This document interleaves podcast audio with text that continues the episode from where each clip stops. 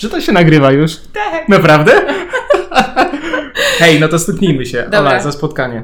Ej, ej dziewczyny, cześć dziewczyny. Dzisiaj goszczę super inspirującą osobę, jaką jest Sara, Agnieszka, Magda. Jest dzisiaj ze mną Maja, jest dzisiaj ze mną Ola. Ej dziewczyny. Ej dziewczyny. E, dobra, to zaczniemy tak. Hej dziewczyny, jest dzisiaj ze mną e, Paweł. To będzie wyjątkowy odcinek z tych takich, w których e, przemycam swoich takich bliskich znajomych e, do podcastu. Coś w stylu wine episode, bo Paweł dzisiaj przyniósł wino jako jeden z nielicznych gości, więc będziemy... Myślałem, że jest to standard w tych audycjach. No nie, nie zawsze, ale zawsze jest mile widziane to wino. E, więc dzisiaj e, będzie trochę o tym, co, czym Paweł się zajmuje, ale będziemy też e, trochę wspominać, Będą wspominki, myślę, że będzie nam na pewno wesoło. bo e, my z Pawłem generalnie bardzo długo e, się nie widzieliśmy chyba od studiów. Tacy, takimi bliskimi znajomymi jesteśmy. No, ale byliśmy takimi bardzo, bardzo bliskimi, więc jakby To y, to teraz y, y, trochę odświeżymy temat. No ale może zaczniemy od Twojej profesji, bo Mhm. nie wiem, czy wiecie ludzie, jak patrzycie w niebo, bo ja na przykład często patrzę w niebo i ono czasami jest takie piękne, ma te chmurki i tak dalej, ale Wy nie wiecie, co tam się w ogóle dzieje na tym niebie. A Paweł wie, bo Paweł jest kontrolerem lotów. Zgadza się. No dobra, to zaczynamy to. Ym, otóż, na czym polega Twoja praca? W skrócie, tak jak Ci przed chwilą powiedziałem, nie wiem, czy to się nagrało, czy nie. E, Nagrało się. nagrało się. Mhm. Góra, dół, lewo, prawo. Em, Czyli to są komendy, które wydajesz na tak, ja, ja jestem odpowiedzialny za, powiedzmy, bezpieczeństwo w przestrzeni Mhm. powietrznej. W skrócie, rozmawiam z pilotami, siedzę na radiu. Mhm. E, widzę samoloty na ekranie jako kropeczki, które się Mhm. poruszają. Ich. Moim zadaniem jest, żeby te kropeczki się nie dotknęły. U, czyli odpowiedzialne zadanie. Bo wiecie, zawsze sobie myślimy, że zawodem odpowiedzialnym jest lekarz, prawnik, e, nie wiem, e, ktoś, kto odpowiada za cudze życie w bardzo dużej mierze. A no okazuje się, że taki kontroler lotu odpowiada za setki żyć tak naprawdę w ciągu swojego dnia. E, Troszeczkę tak. No, E, nie widzę tych żyć, ale wiem, że, że one tam są. To jest straszne, bo jak mi o tym powiedziałeś, czym ty się zajmujesz ostatnio, jak się spotkaliśmy, to pomyślałam sobie, że w ogóle chyba boję się latać jeszcze bardziej, bo znaczy nie, że Bo ja przez... dzięki. Teraz na pewno już nie polecę. Paweł zaczął pracować. nie, no nie, że przez to, że, że jesteś, e, że to ty się tym zajmujesz, ale że w ogóle jakby nie zdawałam sobie sprawy, jak to wygląda Że ktoś zaplecza. tego pilnuje. Znaczy, to dobrze, że ktoś tego pilnuje, ale nie, nie sądziłam, że to jest aż tak odpowiedzialna praca, która wymaga mm, takiego skupienia i precyzji. To prawda i czasami e, na pewno trochę szczęście pomaga. To, Szczęście. to mogę powiedzieć na pewno. Tak. No dobra, no ale zanim e, w ogóle rozpocząłeś swoją e, przygodę mm, z tym zawodem, to co musiałeś uczynić, żeby być na tym miejscu, gdzie jesteś teraz? E, żeby w ogóle tam się znaleźć, najpierw musiałem się tym zainteresować, e, Mhm. bo ja wcześniej w ogóle nie byłem zainteresowany lotnictwem. Mhm. To był totalny przypadek, że w ogóle znalazłem tą ofertę pracy, Mhm. bo e, pracowałem w korpo tutaj w Oliwie Mhm. i któregoś dnia byłem po prostu bardzo znudzony pracą i przeglądałem sobie Facebooka i ktoś tam kliknął jakiś artykuł i go udostępnił dalej. E, była jakaś lista zawodów, naj, najbardziej stresujących zawodów na świecie. Był tam policjant, strażak, Mhm. żołnierz i na, podobno na pierwszym miejscu e, był kontroler lotniczy. I ty powiedziałeś sobie, okej, to jest najbardziej stresujący zawód na świecie, chcę to robić. Jak przeczytałem, jakie są wymagania, jaki człowiek Mhm. powinien się tam znaleźć i czym się zajmuje właściwie taki człowiek, Mhm. czytając opis, czytałem opis siebie. Tak stwierdziłem. Tak? Tak, to co tam było wymagane, stwierdziłem, że hej, to przecież jestem ja. Wow, czyli to jest trochę jak w anonsach, e, jak czytasz ogłoszenie matrymonialne. Tak, i trafiasz tam na własne al- alter. No i co tam było napisane, tak pamiętasz, czy nie pamiętasz? E, mogę ci zmyślić. Dobra, dawaj. Nie, no. Zmyślone historie są najlepsze. Nieprawdziwe. Stają się czasami. no. Dokładnie, jeżeli zaczynamy w nie wierzyć. E, nie, co tam było em, opisane? Pewnie, że jakie tam umiejętności są potrzebne, albo Mhm. jakim charakterem, czy cechami charakteru powinien się Mhm. charakteryzować taki człowiek. Chodziło głównie o to, żeby człowiek był w stanie rozmawiać z innymi ludźmi, powinien być w stanie opanować stres, w razie czego też uspokoić drugą osobę, a orientacja w przestrzeni, wiedzieć gdzie jest lewo, gdzie jest prawo, gdzie jest góra, Mhm. gdzie jest dół, przy okazji szybko liczyć i podejmować szybko decyzje. W ciągu kilku sekund musisz wiedzieć, co chcesz zrobić i musisz to zrobić, bo czasu nie ma. Okej, i jak wyglądają przygotowania w ogóle do takiego zawodu? Przygotowania, zanim zacząłem pracować Mhm. na żywo, zanim zacząłem taką prawdziwą pracę, to szkolenie trwało prawie dwa lata. Także Mhm. najpierw, żeby tam się dostać w ogóle, to, to już był taki całkiem spory wyczyn, z którego byłem zadowolony i Mhm. dumny, nie powiem nieskromnie. Najpierw był szereg testów. Najpierw trzeba było wysłać aplikację, trzeba było wysłać własne CV, własny jakiś tam list motywacyjny, opisać Mhm. trochę e, coś o sobie. Ja w ogóle próbowałem w trzech różnych miejscach, bo ja teraz pracuję w Holandii, ale Mhm. wcześniej też pracowałem, a starałem się dostać do Niemiec i Mhm. częściowo też do Polski, do Warszawy. Mhm. Najpierw złożyłem papiery do Niemiec. Tam przeczytałem, że jest tylko jedna szansa Na A, zdanie egzaminu. na zdanie egzaminu, żeby się dostać. W ogóle ten artykuł był w języku niemieckim, tam z jakiejś gazety niemieckiej. Mhm. Ja wcześniej też, e, No Paweł bardzo dobrze mówi po niemiecku. y, albo mówił, bo już teraz nie Mówił. użyłem tego języka. ale no... Wcześniej pracowałem w korpo w języku niemieckim właśnie Mhm. i, i właśnie dlatego ten się artykuł po niemiecku wyświetlił. Więc stwierdziłem, że tam spróbuję, bo tam wymagania była tylko maturka, język angielski, język niemiecki. Jedyne co musiałem zrobić to najpierw certyfikat z niemieckiego, Mhm. więc dzięki temu mam chociaż jakiś papier, bo wcześniej nie miałem żadnego, coś tam potrafiłem powiedzieć, Mhm. ale żadnych papierów na to nie miałem. Więc złożyłem aplikację, dostałem zaproszenie na testy. Jeszcze jakiś tam formularz musiałem wypełnić, e, jakiś kwestionariusz osobowy, coś o sobie opowiedzieć. Potem pierwsze testy, pamiętam, to było chyba 8 godzin siedzenia w sali komputerowej, gdzie były różne, przeróżne testy. Coś w stylu na inteligencję, na szybkość podejmowania decyzji, czy, czy taka odpowiedź, czy inna. Mhm. I tak w skrócie wyglądają te testy. Tak, e, tak naprawdę to są takie testy na inteligencję. Trzeba, Mhm. Na przykład masz jakiś wzór i musisz ułożyć z tego jakąś logiczną całość.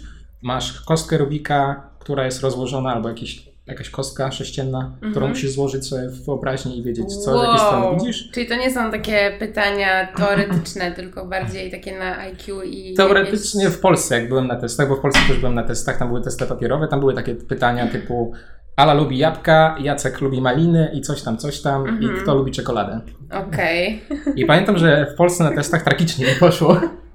Do dzisiaj nie wiem, kto lubi tą czekoladę. A, ale mnie zaprosili Mhm. na, na dalszy etap, ale w tamtym czasie już byłem zaproszony na kolejny etap w Niemczech. Mhm. I kolejnym etapem, bo chyba dwa albo trzy razy jechałem do Niemiec, kolejny etap to były testy psychologiczne, Mhm. że musiałem usiąść też przed komputerem i pracować teoretycznie jako kontroler. Musiałem Mhm. rozmawiać z pilotem i mówić mu, co ma robić. Jednocześnie były, pojawiały się na innym ekranie jakieś pytania, e, na które musiałem odpowiedzieć. I jednocześnie w słuchawkach słyszałem też jakieś dodatkowe pytania, na czym totalnie poległem, bo tam... Wow, czyli to jest trochę tak, bo, to jest, obalasz taki teraz mit, że e, mężczyźni nie są w stanie e, jakby robić wielu rzeczy w jednym czasie. Są w stanie. Są w stanie. Oczywiście, że są. Mhm. Każdy człowiek myślę, że jest, tylko to trzeba trochę wyćwiczyć. Okej. I trzeba tego chcieć. No okej, ale to mm, miałeś taki, taką umiejętność wcześniej, czy jakby y, zdałeś sobie sprawę, że potrzebujesz tej umiejętności i zacząłeś ją ćwiczyć? E, nie, ja tak może nie byłem jej świadomy wcześniej. Mhm. Byłem jakiś, e, świadomy jakichś innych umiejętności, ale tego, że jestem w stanie podzielić uwagę w kilku różnych miejscach naraz, właśnie dowiedziałem się o tym w Korpo, gdzie pracowałem też jako menadżer, Mhm. gdzie tam byłem odpowiedzialny za pracowników, byłem odpowiedzialny za wyniki, jednocześnie musiałem też odbierać jakieś tam pojedyncze Mhm. telefony a, i musiałem wszystko ogarnąć naraz, jednocześnie pracując z moimi kolegami, żeby Mhm. cały syf ogarnąć. Mhm. A, I to działało i wtedy stwierdziłem, hej, że skoro tam sobie radzę, to mogę spróbować gdzieś indziej. Super. I No i to są te testy y, na podzielność uwagi i co się działo dalej? A potem były jeszcze testy psychologiczne, gdzie pracowaliśmy w grupie 4-6 osób i, i mieliśmy jakieś tam zadania do rozwiązania. I właściwie klucz tego, tego zadania było, była dyskusja. Komunikacja. Komunikacja, w jaki Mhm. sposób wy- wyrażamy własne emocje, w jaki sposób wyrażamy własną opinię, kto podejmuje decyzje w grupie, kto jest silniejszym osobnikiem, kto jest słabszym osobnikiem. Czad i co? I, i jakieś osoby na tym etapie jakby poległy? No, ja na przykład. Tak? Tak, bo W ja się, pierwszej części to było w Niemczech. Nie, w Niemczech Mhm. się nie dostałem, tak. I to Mhm. wynikało głównie z tego, że mój niemiecki już na ten moment nie dawał rady. mhm. I uważam, że to była dobra decyzja, bo pewnie żyłbym w jakimś tam małym stresie z tego Mhm. powodu, że nie jestem native'em. Mhm. A część rzeczy tam się odbywa po niemiecku, mimo że praca w Niemczech też jest po angielsku. Mhm. Ale tak naprawdę no, ten niemiecki to musi być idealny. A żeby mówić idealnie, trzeba albo wiele lat spędzić, Mhm. albo się po prostu urodzić w Niemczech, nie? czy w No jakimkolwiek tak. innym kraju. A, także na tym etapie odpadłem i troszkę się tym e, przejąłem Mhm. bo już e, powoli widziałem ścieżkę kariery, która się otwierała przede mną. Byłem tak blisko, bo już e, czekam tylko na zaproszenie na rozmowę kwalifikacyjną, która jest ostatnim etapem. Ale nie ma tego złego, co by na dobre nie wyszło. To była najlepsza decyzja, jaka w tamtym momencie mogła się wydarzyć, bo kolega, którego poznałem w tym, Mhm. na tych testach, też odpadł na tym samym etapie. Ja mówiłem za mało, Mhm. bo się wstydziłem pewnie, a kolega mówił za dużo, Mhm. więc go też nie przyjęli. Ale powie... Czyli złoty środek, czyli to, co Mhm. mówił Kochanowski. Wszyscy czytaliśmy fraszki. Złoty środek. Dokładnie, złoty środek zawsze się sprawdza. Co ciekawe, ja i kolega razem pracujemy dzisiaj na żywo. Mhm. Razem. Razem, powiedzmy tak, Mhm. że pracujemy razem. Mimo, że ja wtedy mówiłem za mało, on mówił za dużo, jednak się na... okazało, że się nadajemy. Mhm. Nie w Niemczech, ale w Holandii. Okej. Tam pojechaliśmy na testy, go Czyli zobaczyłem. Hol- Holendrzy jakby nie akceptują złotego środka. Albo starają się ta, tak nas nagieć, żeby ten się złoty środek osiągnąć. Okej. Piorą nam mózgi po prostu. No, także w Holandii od początku, cała Ale to zabawa od początku była. Jak cię nie zaprosili, to ile to trwało, zanim zdecydowałeś się, żeby Mhm. przystąpić jakby do kolejnego, jakby spróbować jeszcze raz, ale w Holandii? Nie wiem, dzień lub dwa. A, no to nie To, to była dosyć szybka decyzja, a to była jedna rzecz. Mhm. I, no, szybko podjąć decyzję. Po pierwsze, a po drugie, w, nie, w Holandii było ograniczenie maksymalnie 25 lat, a ja już byłem bardzo blisko 25 urodzin wówczas. Mhm. O kurczę, czyli są też obostrzenia w Twojej pracy, na przykład dotyczące wieku? Jak Tak. długo możesz na przykład wykonywać pracę Też. kontrolera? Też. Kiedy możesz zacząć najpóźniej i kiedy maksymalnie możesz odejść na emeryturę? Kiedy? 57 lat w tym momencie? No ale to jest jeszcze spoko, no. Myślałam, że szybciej. Nie, nie, nie. Aż tak się szybko nie starzejemy. Okej. Chociaż ja się ostatnio postarzałem o kilka miesięcy, ale to może potem opowiem. Każdy. Czas płynie, nieubłaganie. No dobra, Hmm. no przerwałam Ci, przepraszam. Y, To w takim razie y, lecimy dalej. Holandia. Holandia, testy od początku.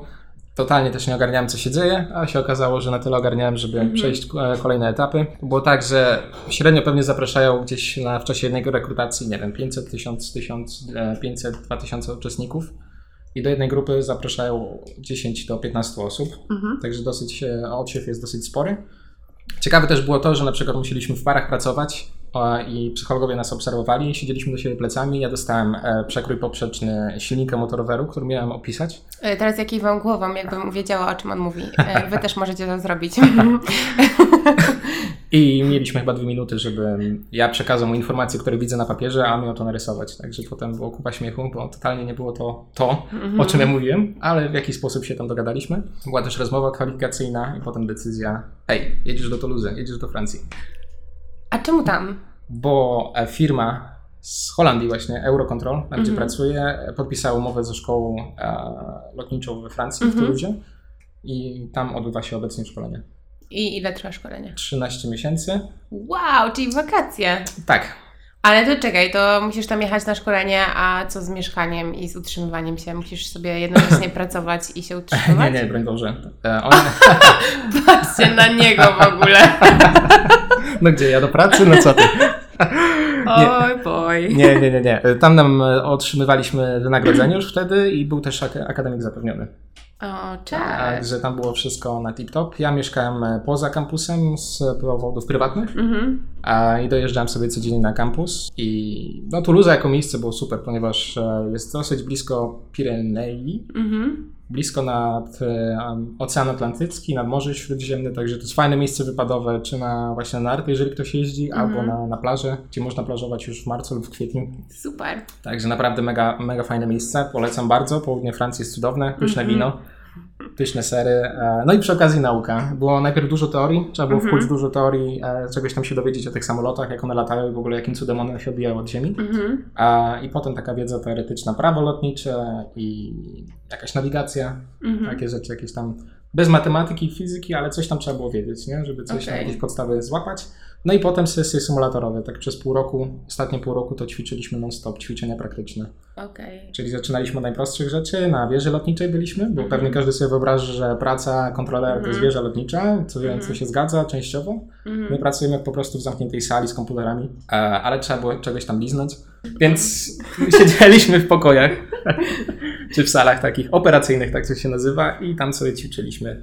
Byli pseudopiloci, którzy udawali pilotów na ekranie, czyli Okej. widzieliśmy na ekranie kropki, Mhm. a my musieliśmy im e, mówić, co mają robić. Czy mają lecieć wyżej, czy niżej, na jaki punkt, czy w lewo, czy w prawo, tak, żeby to wszystko było bezpiecznie. I tak krok po kroku, coraz trudniej, coraz trudniej. Na sam Mhm. koniec nie wiesz, co się dzieje. Myślisz, że już trudniej nie będzie, a kolejny tydzień to jest kolejny punch w twarz. No. A i tak do samego końca wiosłujemy, idziemy razem. Są Mhm. lepsze momenty, są gorsze. No, ale Ale to jest trochę jak Tetris i jakieś takie levele w Tetrisie. No, dokładnie, to jest tak, Mhm. że układasz Tetrisa, jednocześnie słuchasz radio, musisz coś tam wyłapać i Mhm. jeszcze rozmawiasz z kimś, a i nie masz czasu na to wszystko. Okej, bo wy pracujecie w parach. Tak, zawsze w parach. Są dwie Mhm. pary oczu, żeby się pilnować nawzajem. Jedna osoba to jest tak w skrócie, która sprawdza wszystko, co wlatuje do, do sektora, bo powiedzmy przestrzeń jest po- podzielona na sektory, Mhm. więc jest planer, który planuje, zanim Mhm. coś się wydarzy, tak 10-15 minut do przodu, sprawdza, Mhm. kto z kim jest w konflikcie, kto może się potencjalnie zderzyć ze sobą, Mhm. a i przy okazji wykonuje telefony do innych, do innych ośrodków, czy za granicą, czy, czy gdzieś pod nami na przykład. Mhm. My akurat pracujemy z Amsterdamem i tam koordynuje, co jest odpowiednio potrzebne w danym momencie. Mhm. Jest drugi kontroler, to jest główny kontroler, on rozmawia z pilotami. On siedzi na radiu i mówi pilotom po prostu, co mają robić. I musimy się komunikować między sobą, podpowiadać sobie, hej, uważaj na to, albo tu za chwilę coś się wydarzy, czy możesz to dla mnie zrobić. Nie Mhm. wolno się na siebie obrażać, bo każdy jest w stresie i każdy stara się robić to jak najszybciej, jak najlepiej, ale czasami nie wychodzi. I... No dobra, czyli dużo bodźców e, jakby naokoło. No to e, jak wyglądał ostateczny egzamin? W sensie już taki, no, ostateczny krok do tego, żeby zacząć pracę. A, no to to były po prostu sesje właśnie symulatorów, czyli praktyczne ćwiczenia. Był jakiś tam scenariusz, taki wyjęty z życia codziennego. Jest mnóstwo samolotów. E, maksymalnie może mieć na, na częstotliwości od 20 do 30 pilotów. I często jest tak, że te samoloty wylatują z różnych miejsc. Akurat ja pracuję nad Holandią, więc e, głównie to są samoloty do, Amster, do i z Amsterdamu, Paryż, Londyn, Frankfurt, Düsseldorf, e, jakaś Kopenhaga i takie Mhm. wszelkie, wszelkie te lotniska wokół. Te samoloty wylatują z lotniska, chcą lecieć jak najwyżej, jak najszybciej, a te, które są już wysoko na ziemię, na, nad, nad ziemią, chcą wylądować. Także trzeba tak zrobić, żeby one się gdzieś tam pominęły. Okej. Trzeba to jakoś zorganizować i trzeba mieć jakiś plan na to. A ten plan się zmienia co chwilę, także Okej, ale y, no, pamiętasz ten moment, kiedy poszedłeś już pierwszy dzień do swojej takiej rzeczywistej pracy i już. Czy to jest tak, że od razu jesteście rzucani na taką głęboką wodę, czy przez pierwsze miesiące pracujecie jakby spoglądając na już starych wyjadaczy? A wcześniej mieliśmy okazję spojrzeć kilka Mhm. razy, ale i tak największą wartością jest praca samemu, bo tylko wtedy Okej. możesz się czegoś nauczyć. A byliśmy rzuceni na głęboką wodę. Ja pierwszego dnia nie wiedziałem, co robię. I wiele razy zrobiłem coś dosyć niebezpiecznego, ale oczywiście ze mną jest instruktor, Mhm. który podpowiada, koryguje i mnie ocenia jednocześnie, Mhm. więc ale ja zaczynam w czerwcu, gdzie właściwie zaczyna się największa, największy pik, Mhm. największa liczba samolotów w powietrzu właśnie wtedy Mhm. się dzieje. Wszyscy latają na wakacje. No ale to od czegoś trzeba zacząć i czegoś trzeba się nauczyć. I lepiej chyba zacząć właśnie z wysokiego C. Jestem przerażona. E, Słuchaj, no. Jestem przerażona. Mam nadzieję, że, y, że jak będę gdziekolwiek lecieć, to nikt nie będzie zaczynał swojego pierwszego dnia jako kontroler. No nie, naprawdę, wiecie co, ja się ogólnie boję latać i ta historia jest dla mnie super ciekawa, ale teraz mając tę świadomość, że ktoś tam u góry to jeszcze nadzoruje i może się pomylić, to y, boję się jeszcze bardziej.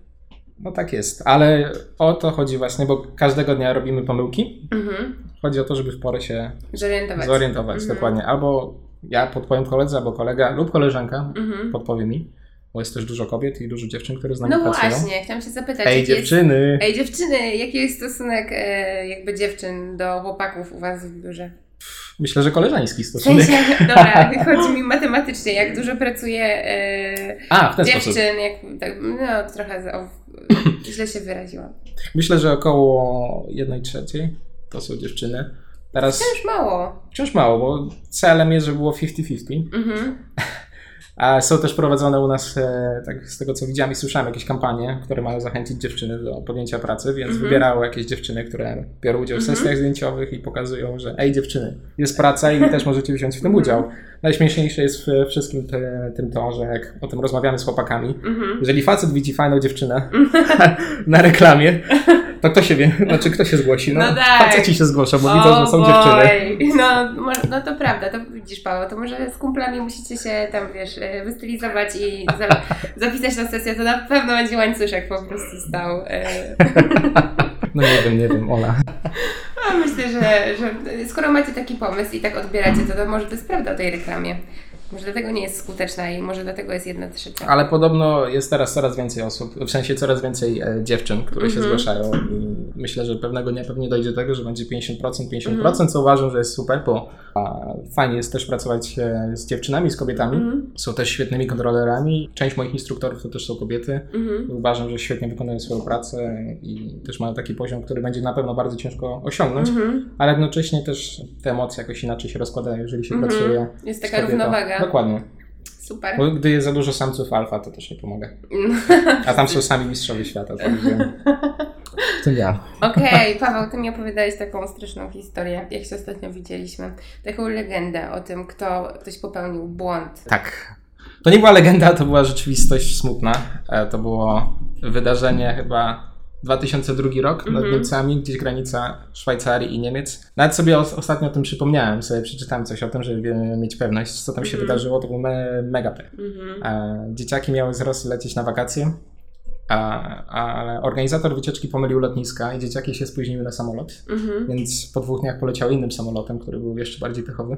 O Boże, czyli jeszcze wszystko na ziemi i cały los sprawił, że. To jest tak jakby oszukać przeznaczenie i niestety No. dzieciaki nie oszukały. W powietrzu samoloty leciały na siebie, były na granicy Mhm. dwóch stref, niemieckiej i szwajcarskiej, a tam była masa błędów, która została popełniona. Nie dość, że w tamtej nocy akurat były remontowane linie telefoniczne, więc Mhm. część linii została wyłączona. Zawsze powinno pracować dwóch kontrolerów, ale tamtej nocy do jednego z kontrolerów przyjechała narzeczona, żeby zjeść nim kolację, No więc to- dogadali się, że Mhm. jeden z kontrolerów pójdzie zjeść, a w tym Mhm. czasie będzie tylko jeden kontroler, który Co będzie pracował. Co jest niedopuszczalne. Mhm. Do tego nie było jeszcze sprecyzowane przepisy lotnicze. Co Mhm. zrobić w momencie, gdy jest już bardzo bliska katastrofy i kogo ma słuchać pilot. Mhm. Piloci rosyjscy byli nauczeni, żeby zawsze słuchać kontrolera. Mhm. Piloci, e, to byli chyba niemieccy piloci, o ile Mhm. dobrze pamiętam, byli przeszkoleni, żeby słuchać maszyny. Bo w ostatnich sekundach, zanim wydarzy się katastrofa, Mhm. e, samolot ma własne radary, które wykrywają samoloty w pobliżu i wtedy Mhm. samolot mówi, czy masz lecieć w górę, czy w dół.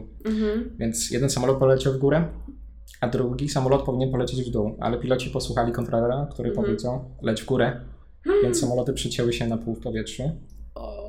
Nikt nie przeżył, Mhm. a jeszcze oprócz tego puentą tej historii było to, że kontroler, który zawinił częściowo, bo tutaj wina była rozłożona na wiele czynników, został skazany na, na więzienie, wyszedł z tego więzienia i rosyjski artysta, który czekał na własną rodzinę w Barcelonie, żeby ta rodzina przyleciała do niego na wakacje, a załamał się, Mhm. postanowił znaleźć tego kontrolera, jak już wyjdzie z więzienia, zamordował go. Także człowiek, kolejna była potem bezsensowna śmierć niestety, Mhm. także tak to było. I widzicie, to jest właśnie clue y, całej pracy jakby twojej, Paweł, że to jest na maksa odpowiedzialna praca, bo jakby no tutaj już nie dochodzi do jakiejś tam mm, pojedynczej tragedii, tylko raczej już do takiej zbiorczej, nie? Do masakry może dojść, No, dokładnie. do katastrofy. E, więc wcale mnie też nie dziwi jakby podział pracy, bo y, wy macie też specyficzny jakby wymiar czasowy pracy. Tak. Jak to wygląda?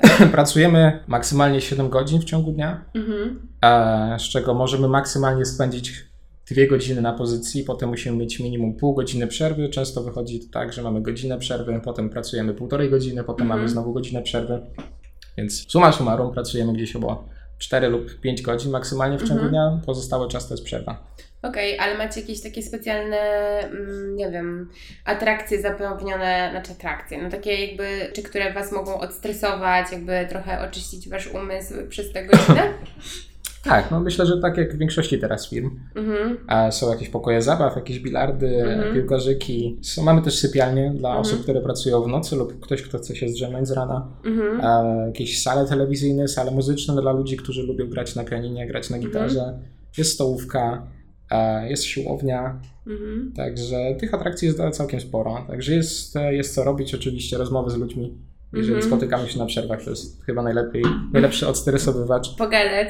Dokładnie, lub poczytać książkę i po prostu nie myśleć o niczym. Bo czasami po, po godzinie lub po dwóch, gdzie non-stop gadasz, Mhm. często jest tak, że non-stop albo słuchasz kogoś, albo do kogoś mówisz, Mhm. nie masz już ochoty na nic więcej, tylko Mhm. po prostu się wyciszyć chociaż na te pół godziny lub godzinę. A zdarzyło Ci się popełnić jakiś błąd?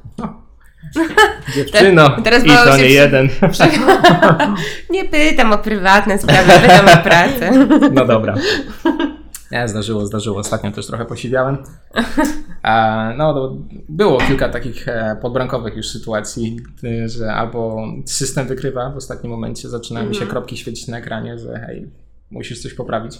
Mhm. Czasami są to kontrolowane sytuacje, bo wiem, że to będzie świecić, ale wiem, co robię, więc e, nie stresuję się tym zbytnio, ale czasami jestem w stanie coś przeoczyć. Na przykład pozwalam kontrolerowi obok zająć się samolotem, który powinien być w moich rękach. Jednocześnie ja go zbytnio nie widzę na ekranie, bo on jest wybielony, jakby ma szary, szary kolor, więc mogę go sobie, mogę o nim zapomnieć. Mhm. I mam na przykład naprzeciwko samolot, który jest dosyć wysoko i wiem, że muszę obniżyć jego lot, żeby trafił na lotnisko w odpowiednim czasie. No i ostatnio tak mi się trafiło, że kazałem mu lecieć w dół w momencie, gdy był 40 sekund oddalony od samolotu lecącego z naprzeciwka 300 metrów niżej, 40 sekund. gdzie Tylko 40 sekund. tylko 40 sekund, więc jeżeli radio przestałoby działać, bo są Mhm. takie sytuacje, jeżeli powiem mu leć w dół, on mi odpowie, że leci w dół i wtedy w tym momencie radio przestaje działać, ja nie mogę już nic zrobić. Mogę tylko liczyć na to, że No. system w samolocie dobrze zadziała i jednocześnie, że pilot wykona to, co mu powie Mhm. system. Mhm. Ale w, w tym samym czasie, jak to mówiłem, jednocześnie zdam sobie sprawę, hej, coś jest nie tak, Mhm. że to jest zbyt łatwe, to co teraz robię. Także zaraz po tej wiadomości, którą dostałem zwrotną od pilota, powiedziałem, proszę e, zignoruj to, co ci powiedziałem, utrzymaj Mhm. ten poziom lotu, który miałeś Mhm. i leć jeszcze trochę na tym kursie, Mhm. samolot pod tobą, uważaj. Miałem też jedną taką sytuację, gdzie trochę się zdziwiłem i, i może nie przestraszyłem, bo Mhm. raczej strachu nie czuję w pracy, ale się mocno zdziwiłem, ponieważ e, był środek dnia, gdzie było mnóstwo samolotów w powietrzu i było naprawdę duży, duży bigos i trzeba było to Mhm. mega ogarnąć. I w, te, w tym momencie ekran zgasł. Nie widziałem nic, co jest na A ekranie. czemu ekran zgasł? Znaczy ekran działał, ale wszystkie kropki mi zniknęły, bo radary Mhm. przestały działać. Mhm. Więc miałem kontakt z pilotami tylko na radiu, a ja nic nie widziałem. Mhm. Więc n- nie wiedziałem do końca, co się dzieje. Mhm. I tak, tak trwało to trwało przez dwie minuty. Mhm. Teoretycznie w tym momencie instruktor powinien przejąć. Okej, czyli jakby w naszej świadomości dwie minuty, a co tam się może za- zadziać, ale dwie minuty dla Ciebie to jest jak dwie godziny w normalnym życiu. Troszkę tak, bo Mhm. tak jakby sobie, jak lec, samoloty lecą na siebie, one tam zbliżają się wobec siebie około kilometra na sekundę, więc Mhm. e, to jest no, mało czasu. Okej. Także samoloty lecą trochę szybciej, ponad 1000 km na godzinę i no tego czasu jest mało. Jestem przerażona coraz bardziej. Ale ekran wrócił, słuchaj, Mhm. się okazało, że wielkiej tragedii nie ma. Instruktor mi powiedział, że słuchaj, wiesz co, ty jesteś bardziej w obrazie tego, co się dzieje, więc kontynuuj to, co robisz, jakoś Mhm. damy radę, także Okej. Nic się nie stało, nie, nikt nie zginął, wszyscy żyją, są szczęśliwi, ale no takich sytuacji, jest, ale codziennie, to jest taka codzienność, raczej się o tym nie myśli, że... No ale dobra, Paweł, no ale jak Ty się odstresowujesz w pracy? Hmm. Ja się nie stresuję, ja bardzo to lubię, co robię. Im więcej się dzieje, tym bardziej zapominam o tym, co się dzieje wokół. Znaczy to jest tak, wchodzisz do pracy, siadasz Mhm. przed ekranem komputera czy monitora Mhm.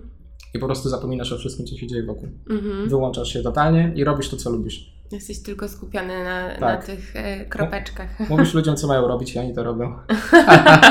A, Cudowne. rozumiem, to cudowne. Tak, Dokładnie. podbudowuję słowa własnego. Okej, ale to y, jakbyś miał tak, może ktoś nas słucha, albo może jakaś dziewczyna nas słucha, która by chciała być kontrolerem lotu, albo jakiś chłopak, to co byś polecił zrobić w tym kierunku? Jeżeli chcą, e, mogą spróbować po prostu.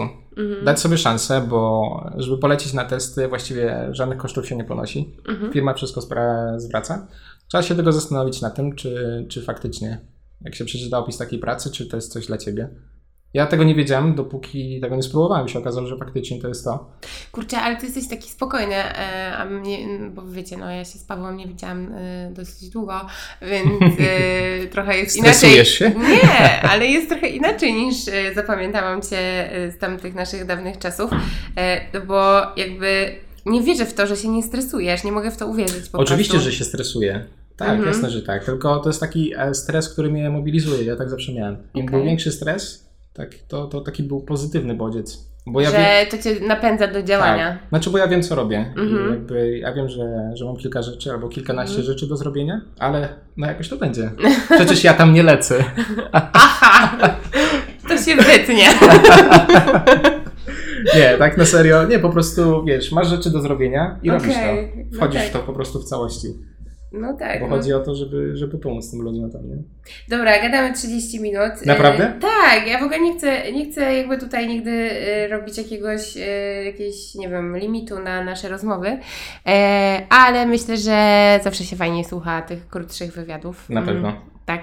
To E, się połowy wytnie. Dobra, e, więc tak. Y, my z Pawłem mieliśmy taki zwyczaj, y, znaczy Nie Paweł, powiedz- Paweł miał taki zwyczaj y, wysyłania mi kartek z różnych miejsc. A ty y, miałeś zwyczaj odbierać i śmiać się z nich. To prawda. E, W każdym razie Paweł zawsze wysyłał mi kartki z różnych miejsc e, świata, e, w których był, albo kartki świąteczne. E, I ostatnio ja też mu e, nie wysłałam, może kartkę wysłałam mu walentynkę, słuchajcie. E, Nie byle jaką.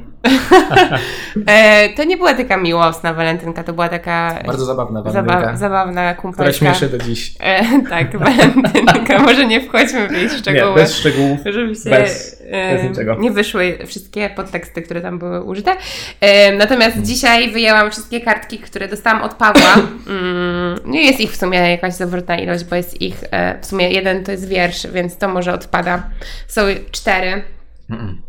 Musimy zrobić jakieś losowanie, którą przeczytamy. Yy, tak, ale zanim to zrobimy, proponuję dolać nam trochę wina.